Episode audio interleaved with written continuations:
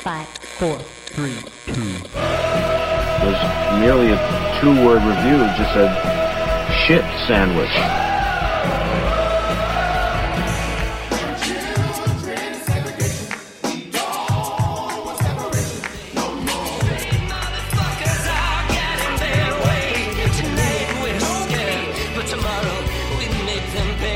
I just don't like music, alright?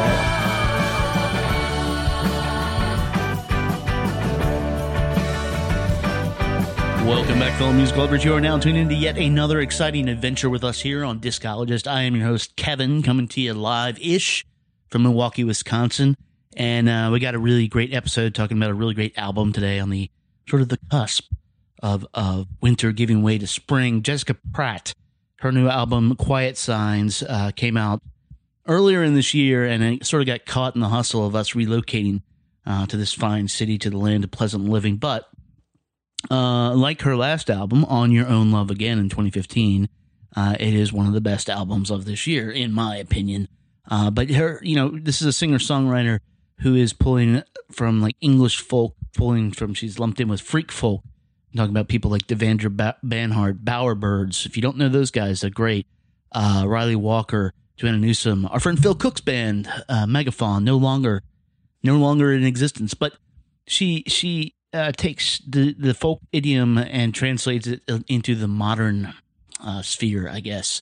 And it just feels right. And it feels like there's nothing else like this out there. Uh, so uh, it is quiet, it's reserved, uh, yet powerful, and thus perfect for those cold, dark winter months. So that's what we're going to be doing uh, on this episode. Joining us to talk about this is uh, our good friend Michael Zwern. Lives around the corner from the old HQ in Washington D.C. Uh, and this was apparently his first exposure to, to Jessica Pratt's music. Uh, we're going to kick things off here with the first single. This is Fairly Well off of Jessica Pratt's Quiet Signs.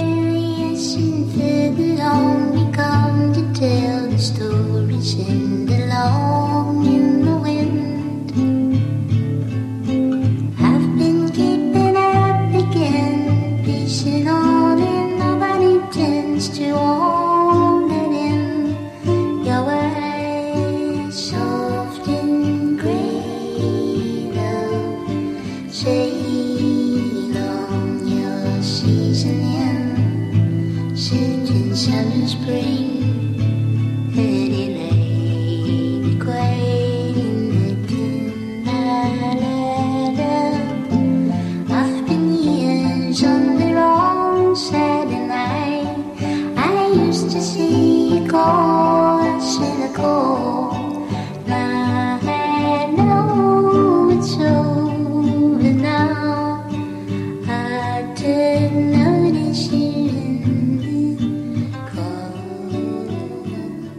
cold. Uh, fairly well from Jessica Pratt's new album, Quiet Signs. Uh, joining me now to uh, to get into this uh, spoiler for me remarkable album, uh, Mr. Michael Zwarn in Washington D.C. Michael, how you, are you doing? I'm good. Good morning, Kevin. Yeah. Uh, so how is how is Miss Pratt making you feel with her feels? Oh, it's it's a record full of feels. It's you get an emotional vibe out of this record because it's so hard to make out the actual lyrics that you're just sort of zoning with it. So it's sort of limpid and murmuring and burbling and uh, kind of drifts away with you musically. So it's a very emotional record with a lot of melancholy embedded in it, but also sort of some dim, sun spackled kind of optimism coming through it. That's a good way to put it. I, you know, I fell in love with this artist on uh, her 2015 release, "On Your Own Love Again," and uh, you know, we're in Wisconsin now, where people treat winter a little differently, but in DC, it can get dreary. Mhm. Uh, and and she always seems to release these like in the middle of winter. Uh, this came out a few months ago, and they Right. and and they they play thusly, um, and you can put it on. And the the wildest thing I've found with her music is that uh, it when you if you're just in the background, it sounds sort of melancholy, right? hmm But for some reason, you feel so good when you listen to it. And I haven't figured it out yet because, uh, especially on this album, you know, there's there's songs on here about like breakups, uh, existential like horror, uh, and it's it's all done in this style of English folk that you don't see a lot of today. Uh, there's you know in her press release it says she she hints at uh, English folk. I was like, no, this is this is straight up English folk. It's a little more than a hint, and uh, it, it's it's I can't think of too many artists that really have this type of talent where they can take what arguably should be just the biggest downer of of tunes and, and an experience, and by the end of it, you're just sort of like, "Wow, I feel good now." Um, I do you, you think it, it might be like commiseration or something? Yeah, there's definitely some of that. Um, I totally agree with the references to her being, you know, an uh, you know an heir to the English folk tradition, but the production on this record is just so interesting and challenging with the gauziness and the dreaminess Mm-hmm. to it all. Because if you're listening to a more proper, you know, Anglo Scots folk music artist, they tend to accentuate the clarity of this of the guitar lines and the clarity of the lyrics. And here they made a, a specific effort, I think, to keep some of it a little bit murky, to keep it dreamier. But then, yeah, it's obviously out of the folk music kind of ancestry, and it's not. It's I've heard it referred to as freak folk, and I guess she has some. Yeah, yeah. I guess she has some parallels to some of the people in that scene, but it's not nearly as dissonant or as challenging as you might think of as a freak folk kind of musician. It's just yeah, one one of those one of those musicians I think you're probably referencing is Joanna Newsom. Absolutely. Yeah, Yeah. Certainly heard the Devendra Banharts and the people kind of with that ancestry. But I think of this as much more dreamlike. Right. right. And so this is new music to me. I didn't really know Jessica Pratt before Oh. this album. I knew of her, but I hadn't listened to her closely. So you have a, had a couple of years to kind of get familiarized with Yeah, yeah. her and her style, but it's kind of new to me. And it's a surprising kind of immersive record that feels a lot more substantial than uh, its 27 minute long runtime. It's like, right, right, right. Yeah, and and you know, uh, I I didn't, I wasn't aware you hadn't heard on your own love again. Uh, anybody listening should check that out. That is one of my favorite albums of all time. Hmm. Uh, so, so I am a little biased here, uh, and uh, and this is rapidly becoming. Um, getting up to that level. It's funny uh, about the production. Um, this is actually the first album she's done in a recording studio. ah, everything else she's done, and um, they make a big deal about it. But uh, the, it it they went a long way to make it sound the same, and and uh, and I think that's great. I think she had her uh, her style, her uh, ennui, like dialed in.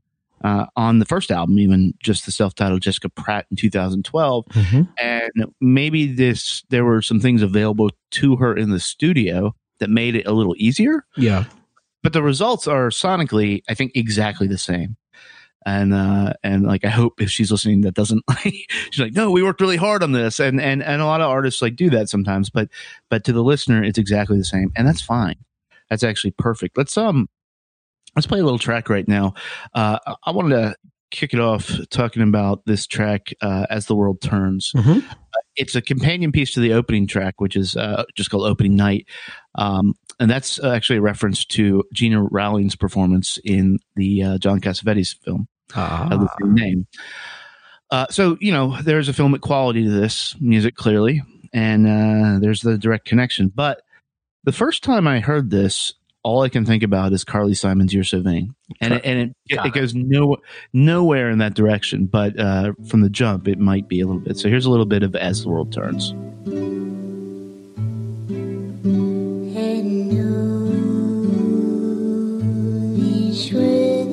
And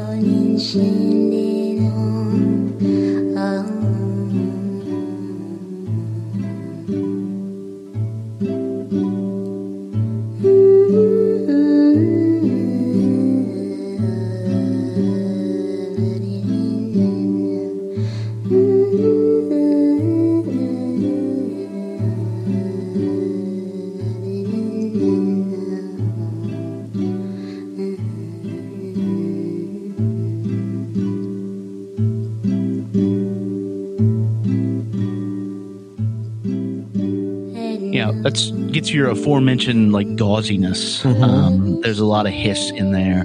There's a lot of air. There's a lot of space. Like you're being sort of let into the room where it happens. Right. Yeah. So production wise, um, I thought it- there was a lot of similarity to Nick Drake's Pink Moon. Um, Oh, yeah. There's a lot of space. You you hear her fingers on the guitar on pretty much everything. So it's mic'd really closely. And then I can't tell what she's doing with her vocal microphones, but she's trying to, I think, accentuate the dreaminess of the vocal. And yeah. yeah, I definitely hear a 70s vibe there. The Carly Simon bit is an interesting comparison. I was actually thinking at some point she reminds me a little bit of Laura Nyro of her Yeah, solo absolutely. records. Now, Laura Yeah. Nyro had big hit songs when her songs were done by other people, but when she sang them herself, they were really dreamy. And there's something in that Jessica Pratt vocal that reminds me a little bit of those Laura Nyro albums. And it's hard to do anything else while this music is playing because if you're not going to give it the close attention that it deserves, it kind of evaporates into nothingness. Yeah. And you really have to, you know, keep your ears attuned to what she's doing because Yeah. it's very subtle. There's a lot of quiet interplay of her guitar and other musical instruments, and if you don't pay attention to it, it kind of just sort of dissipates into the air. Well, I mean, it is. It could very clearly be like dinner party music, right? You you put this on, and like you, people, um, it, it's the type of stuff that you people don't have to pay attention to, but if you do, uh, the rewards are are mighty. I think, uh, and and it is, and that's uh, always been a fascinating thing about her sound, um, where it is so almost not there, so almost like, Mhm. am I supposed to be hearing this? Like, did they mean to put this out? Uh, and not in a bad way, not like it just sounds like shit. Um, you know, and and it it almost creates a style all her own, or at least a style like you said. You referenced Laura Nyro, um, that we haven't heard for years. Yeah, there's something very um, anachronistic about the way this is recorded and the way she sings it. I gather it's a sound that comes naturally to her because she's been doing it like this since she started recording. But it sounds a little bit out of place, a little bit out of time compared Yeah. to her contemporaries. I was actually, I, I'd be interested to know your kind of production thoughts. You're a guitar player. I mean, she's playing a nylon guitar, a nylon string Yeah, sure, guitar. for so sure. it's got this kind of flutteriness to it. It doesn't have the um, the propulsion that you expect from someone strumming uh, Right. a, a regular guitar. How does the production sound and her guitar sound kind of accentuate the vibe that she's getting there? I mean, I think when you when you deal with nylon or classical guitar, and uh, she's uh, been compared to some uh, Brazilian classical guitarists as well, even though th- she's not like um, she's not uh, she's not a shredder. Let's put it that way. Um, but uh, we, you know, when you're using that, you use it for a very specific mood. It it it becomes muted. It becomes softer. Hmm. Um, y- it, and the difference really is between um, sort of metal and plastic, right? Yeah. If you bang on a piece of metal, um, it is harsher. It is, and that's what like electric guitars are built on. They're they're magnets grabbing that metal of the string, converting it into a sound you hear. But um, you know, uh, very famously, like David Gilmour, all those great guitar solos, like on uh, on "Wish You Were Here" and stuff. That's a nylon string guitar, um, and it, and it's meant to be. Uh, even though nylon is is a man made creation, I think it it connects you more to the earth a little bit, Hmm. or you know, into the natural world a little bit. It just sounds like what it should sound like, and it depends also more on on the, at that point the body of the guitar. Like so, Ah. the, the body has the body has to resonate more because you can pick up like slides on the strings. Um, and you know, Eddie Van Halen famously like tapped strings, you know, that works on a metal thing that doesn't work that well on nylon strings. So you really need that, that reverberation, that, that warmth that comes out of the wood, uh, of those guitars. They're generally smaller. They're generally, um, for that, for that reason. Um, and, uh, y- you, instead of putting a pickup in it, you generally, like you said, close mic it. You know, you have you you can be sitting on a stool. You have one mic pointing at the soundboard, and then one mic in the singer's face, and and there you have a you, you have a recording. Mhm. I think that's a lot of what she done. She's done um, with this, and uh, and it's uh, again, I I don't hear the instrumentation is so sparse, but that aspect of it is so key to her sound, and I don't hear a lot of people doing that uh, these days, and and I think that's kind of brave. Hmm. Yeah, and I guess if this is her first record produced in a proper studio, she probably Yeah. had some resources that she didn't have earlier. But she is very spare about what other instruments get added in. You'll hear some Yeah. flute and some harp and some other instrumentation kind of pop in and then sort of disappear pretty quickly. Like she wanted to have the impression of that musical instrument there, but not have it take away Right. from her core sound. Right, because the core sound is that guitar and her voice. Mm-hmm.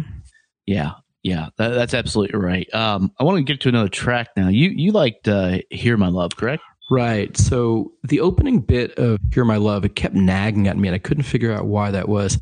But it actually reminds me a lot of the Drifters song on Broadway. They say the neon lights are bright on Broadway. yeah. The opening bit, it just kept nagging at me. Like I feel like I know this le- uh, melody line, and it and it took me about four or five listens before I thought where it might have come from. I don't think she's consciously paying homage to it, but it's just reminiscent of it, and it's got that same Yeah. kind of dreamily, somewhat optimistic vibe. Also, the name "Hear My Love" it reminds me of the Marvin Gaye uh, record "Hear My Dear," Yeah. um, and I don't think that she's got a lot of uh, kinship to old R and B, but I think there's something there's something uh, philosophically or psychically similar in uh, the yearning tone of "Hear My Love," which kind of calls back some of the romantic uh, dreaminess, the romantic reveries that you used to get in pop music and soul music of the some decades Yeah. past. yeah. Well, let's play a little bit of that and come back and talk about that because I, I definitely have some thoughts about her place in all this. So mm-hmm. here's a little bit of "Hear My Love."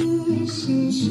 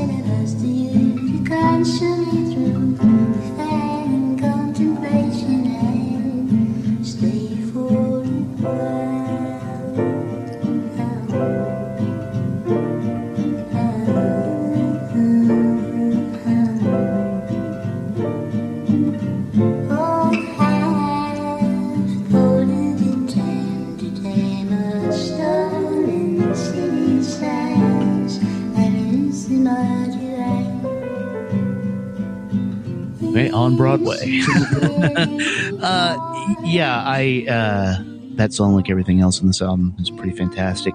You know, you were you were just talking about uh, her uh, relation to people like Marvin Gaye, um, to people um, like this on Broadway song, and and I think she falls into. We mentioned freak folk. Yeah. Um, one person, if you look that up, uh, is not necessarily mentioned in there. Um, is Cass McCombs. Yeah, and you just talked about his record a couple weeks ago. Yeah, yeah. and, and and I think what we're seeing is a lot of these people come into their own that are have woven themselves into a new American fabric, um, and they're and they're pulling whether consciously, although I, I tend to think it is conscious because, uh, you know, we have this whole like repository of and history of great music and great songwriting. And uh, we got away from it for a long time uh, with with a lot of indie rock, which is not to say that there's not some great indie rock that was made, but you know the focus on on actual songwriting has been uh, lacking in the uh, in the past few years. Like I, I just recently saw um, the Flat Five Hmm. uh, from Chicago here in Milwaukee, and the thing that was amazing about that is they have one album, right? And they're all written um, by Chris Ligon, which is Scott Ligon's brother. Scott Lagan is in the band, um, but then the rest of the show, because obviously they can't do a like two hour plus show. The rest of the show is all these weird uh, covers of songs you might not want to have heard before, and you understand that the focus of the songwriter that the song has to be there. Mhm. Uh, the, the song has to be there, and then you build up around it. And it just so happens that the flat five are remarkable performers and they can turn anything into gold pretty much. And I think Jessica Pratt is sort of doing the same thing, but not directly covering it, right? So I think maybe you know she's like, hey, I have all this to work with, and uh, on Broadway is is uh, I mean it's burning her brains. You hear it, you heard it, and you're like, well, uh, it sounds like that. And um, but her and Cass McCombs are are able to reference this stuff um, because there's a confidence I think they've gained where they're like, we're part of it now. Yeah, they're not just heirs to a tradition; they're part of that Right. tradition now. Right, right. And and I don't know if that's uh and it's something we're going to be exploring I think on on this season if that's um just because they were they've been doing it for a long time or or if it's something else or if it's something like a, a real uh sort of scholarly adventure for them, you know. And then they dug in and, and found it. I mean, McComb's uh, connection to the dead is is what we talked about and that uh that's immediate and that that immediately like uh sort of supercharges like his journey into that um because we know we know how connected they were to everything literally everything um but yeah so pratt i think is a part of this i think she is uh, i mean people are watching her but i think she is the artist to watch is going to be one of the one of the greats um uh, you know you mentioned it was 27 minutes long um is that enough of this for you You know what? This you can literally listen to this record twice through and not realize it sort of just carries you forward without Yeah. necessarily a lot of uh, attention on your part. And one of the songs is only a minute and a half long piano instrumental, so there's yeah it's it's brief. It seems more like a languid daydream at times than a musical product. Um, but at the same time, you know, it's kind of cleansing.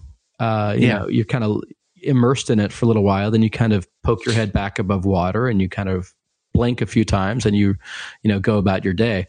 Um, yeah, the briefness, the brevity of the record, uh, the seemingly insubstantial tone that you sometimes get from the limpid production everything like that.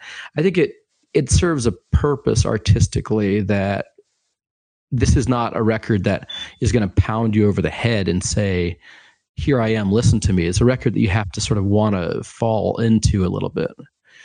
And Yeah, I, I, I mean, I'm not as familiar with Pratt's previous work. I certainly haven't seen her in concert, but I imagine that a concert with Jessica Pratt is more like a, uh, a communal, um, a communal Right. daydream than a performance. lighted candles on the table everybody like in a lotus position just sort of like okay See, I don't know if that, I don't know if you're being. Cynical, if that actually is what I'm our not. concerts are like. no, no, no. I no, I, and that would be uh, a thing. I, I sadly have not s- seen her either, and I'm Mhm. worried. That it, I'm worried this might turn into a cowboy junkie situation. Oh, yeah. So one one of my favorite bands that I've never seen, although I think I'm seeing them. I think I'm seeing them soon, but neither here nor there. She uh, she also tours with uh, somebody who has a, a similar sort of reputation as being this sort of um, connected or, or new type of thing, and uh, I won't get into my thoughts on on him specifically, but Ryley Walker. yeah.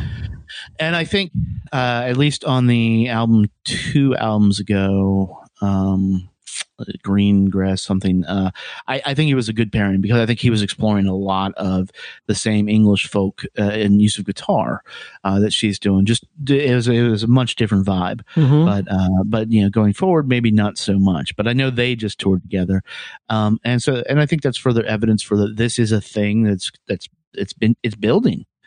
People are becoming interested. There's an audience.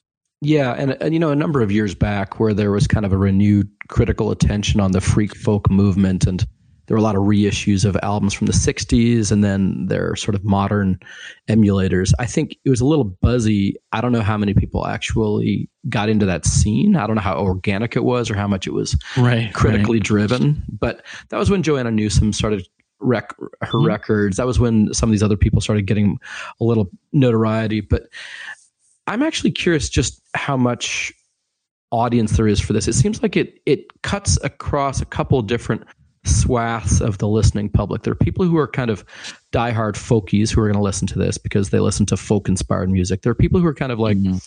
new weird America folks who you know maybe came out of the dead scene but liked that kind of cosmic Americana kind of thing. Yeah, Uh, yeah. they might like that. And then there's indie folks who like, I think, a little more sedate, kind of contemplative music. And I think all those genres probably overlap when you're at a Jessica Pratt audience Yeah. because I mean, I listen to more folk, you know, true folk music than I think you do, and I go to see, Yeah, absolutely. I go to see folk bands sometimes, and and this record is obviously indebted to folk traditions, but it's certainly not a pure folk record by any means. It just has, you know, some common philosophical roots and some common musical ancestry.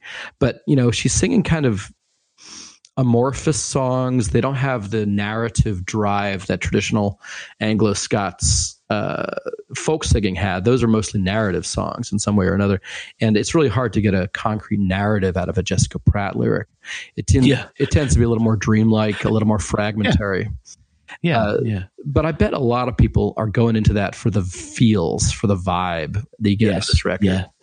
Uh, w- would you would you be comfortable with calling this Wes Anderson core? I haven't actually watched a Wes Anderson movie in a little while. Um, Yeah. Um, I can imagine there's some people who kind of gravitate toward a hipster kind of thing, and it probably has some probably has some overlap. I don't even know what Wes Anderson core is anymore because I still remember uh, Ru- Rushmore, and it started off with the creation. Right. Rushmore and the uh, the Royal Tenenbaums. Exactly. Yeah.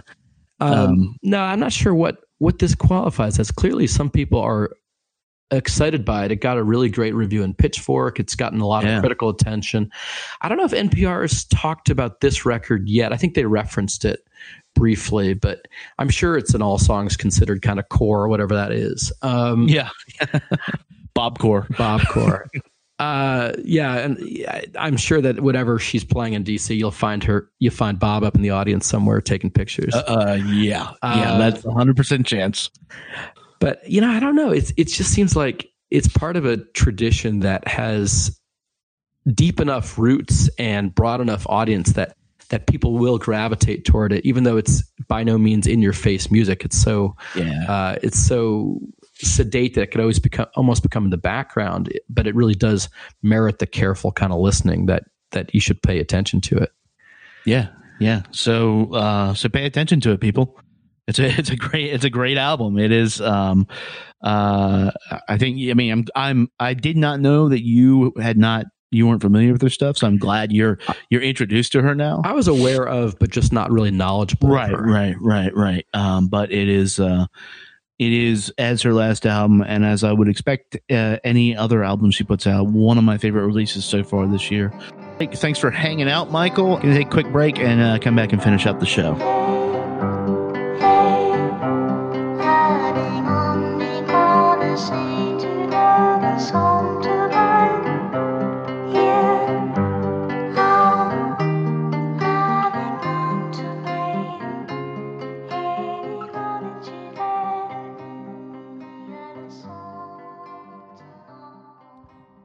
Pratt's Quiet Signs is available everywhere you can buy fine records. I bought mine at Rushmore in Milwaukee. Great little record store, but I'm sure you got a, a great little record store wherever you're listening from. Uh, that is it for the episode. If you like what you heard, subscribe to us on iTunes. Leave us a rating or message there. We are also available on Stitcher, Mixcloud, uh, Google Play, and Spotify. We are out there everywhere. And Chunky Glasses Productions, so we're at www.chunkyglasses.com. Go there and see all these episodes, see all our live coverage, and uh, and get hip to our other podcasts that we have going right now. Dead to Me. Uh, we're going to be back in a few short days. Talk to you about Ex Hex, I believe. They have a new album coming out. And then looking forward a little bit, we got a, a touch with a friend about Mastodon's, Crack the Skye at 10 years. We're going to be talking about Pink Floyd's A Division Bell, a divisive album for all you Pink Floyd fans, and, uh, and a whole lot more. Getting into the cool season when all the good records are coming out, so looking forward to that. Uh, so stay safe out there, kids. We'll be back in a few short days. Talk to you soon.